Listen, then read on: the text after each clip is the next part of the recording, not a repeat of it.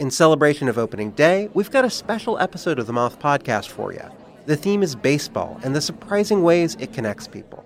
I gaze out at the players on the field, and then I, uh, I look over at my dad, and I, I realize that in the silence between us, that something has changed. It's like I'm seeing him for the first time. Two stories about baseball, family, and so much more. The episode's available right now. Subscribe to the Moth Podcast to make sure you hear it. Yeah, there should be some passion. This doesn't have to be boring, boring, boring. Hey, one thing the game needs is more people like you, you, you. Still have grown men run around tight pants. It's Mookie Betts. It's Daniel Bard. It's Steve Aoki. There's Saltalamacchia. This is Brock Holt. Hey, this is Jon Lester. Baseball is baseball. Baseball isn't boring. Welcome to Baseball Isn't Boring. Here's your host, Rob Bradford. Chris Martin. Chris Martin, Red Sox relief pitcher, has been really, really good.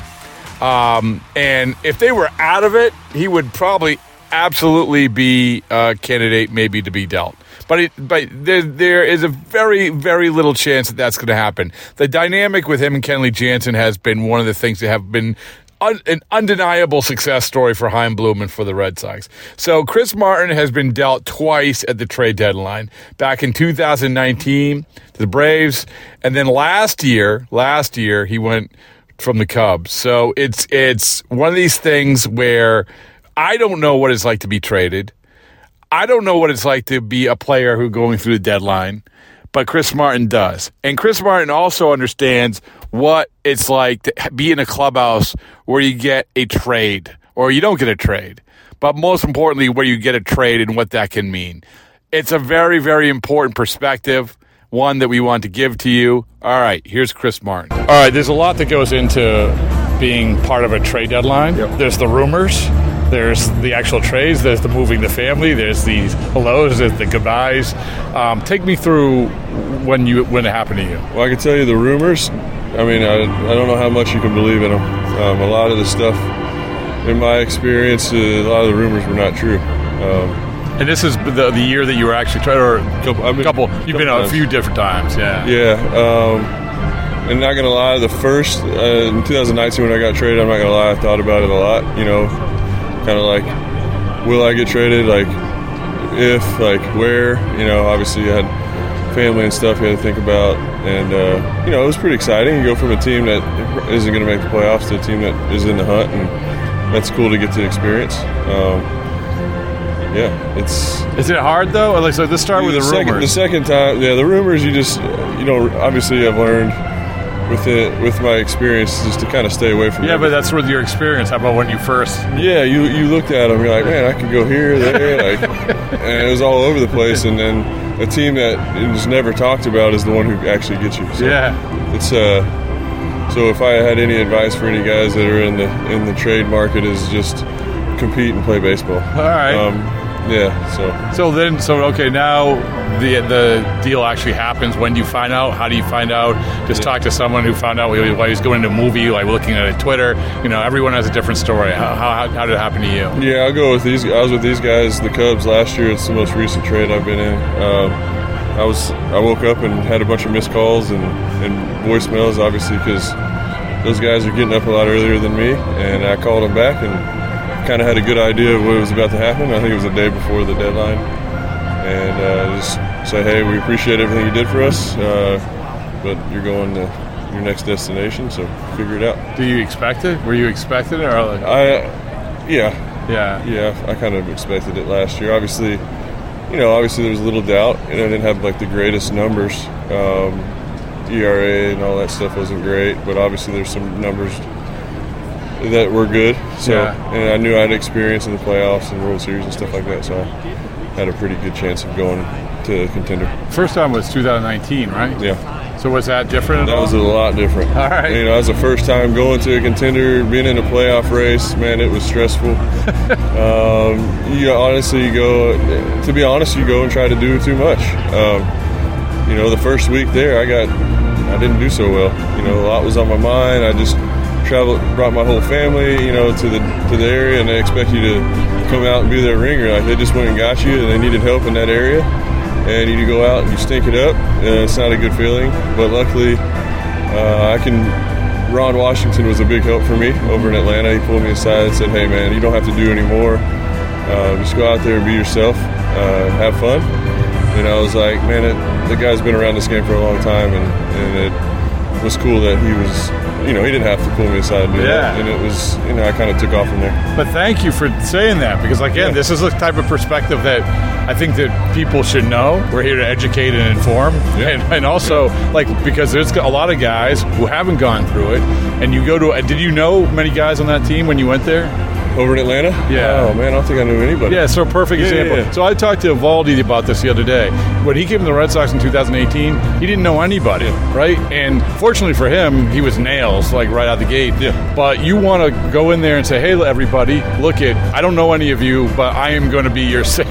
You want to prove yourself Yeah, to a new team, to a new organization. Like you want to show them that you, you know, you just made a you made the right choice in choosing me. And you know, obviously for me in 19, it didn't go that way out of the gate. And But what's that like? I learned to- a lot from it. You know, you, you? you get it. Yeah, it's part of the experiencing. You know, failure and things like that that you get out of. And you're like, man, I'm such an idiot. Like, why did I think that way? You know, and then you take that knowledge and you move on and you use it down the- down the road. What's it like to try too hard as a pitcher? Like, like is it, it, I, it seems like okay, I get it. M- mentally, like you're Yeah. trying too hard, but like, oh, how does that like manifest itself in actually like not doing well? I think when you go out and say you, there's a little more pressure on you, and you know, say you give up a leadoff hit, and now you start to feel it a little bit. Uh-huh. Like, oh man, I really, I got to do more here to get this guy out, or to get a, get the ground ball, and instead of just being relaxed and just focusing on that one pitch and convicting your one pitch at a time.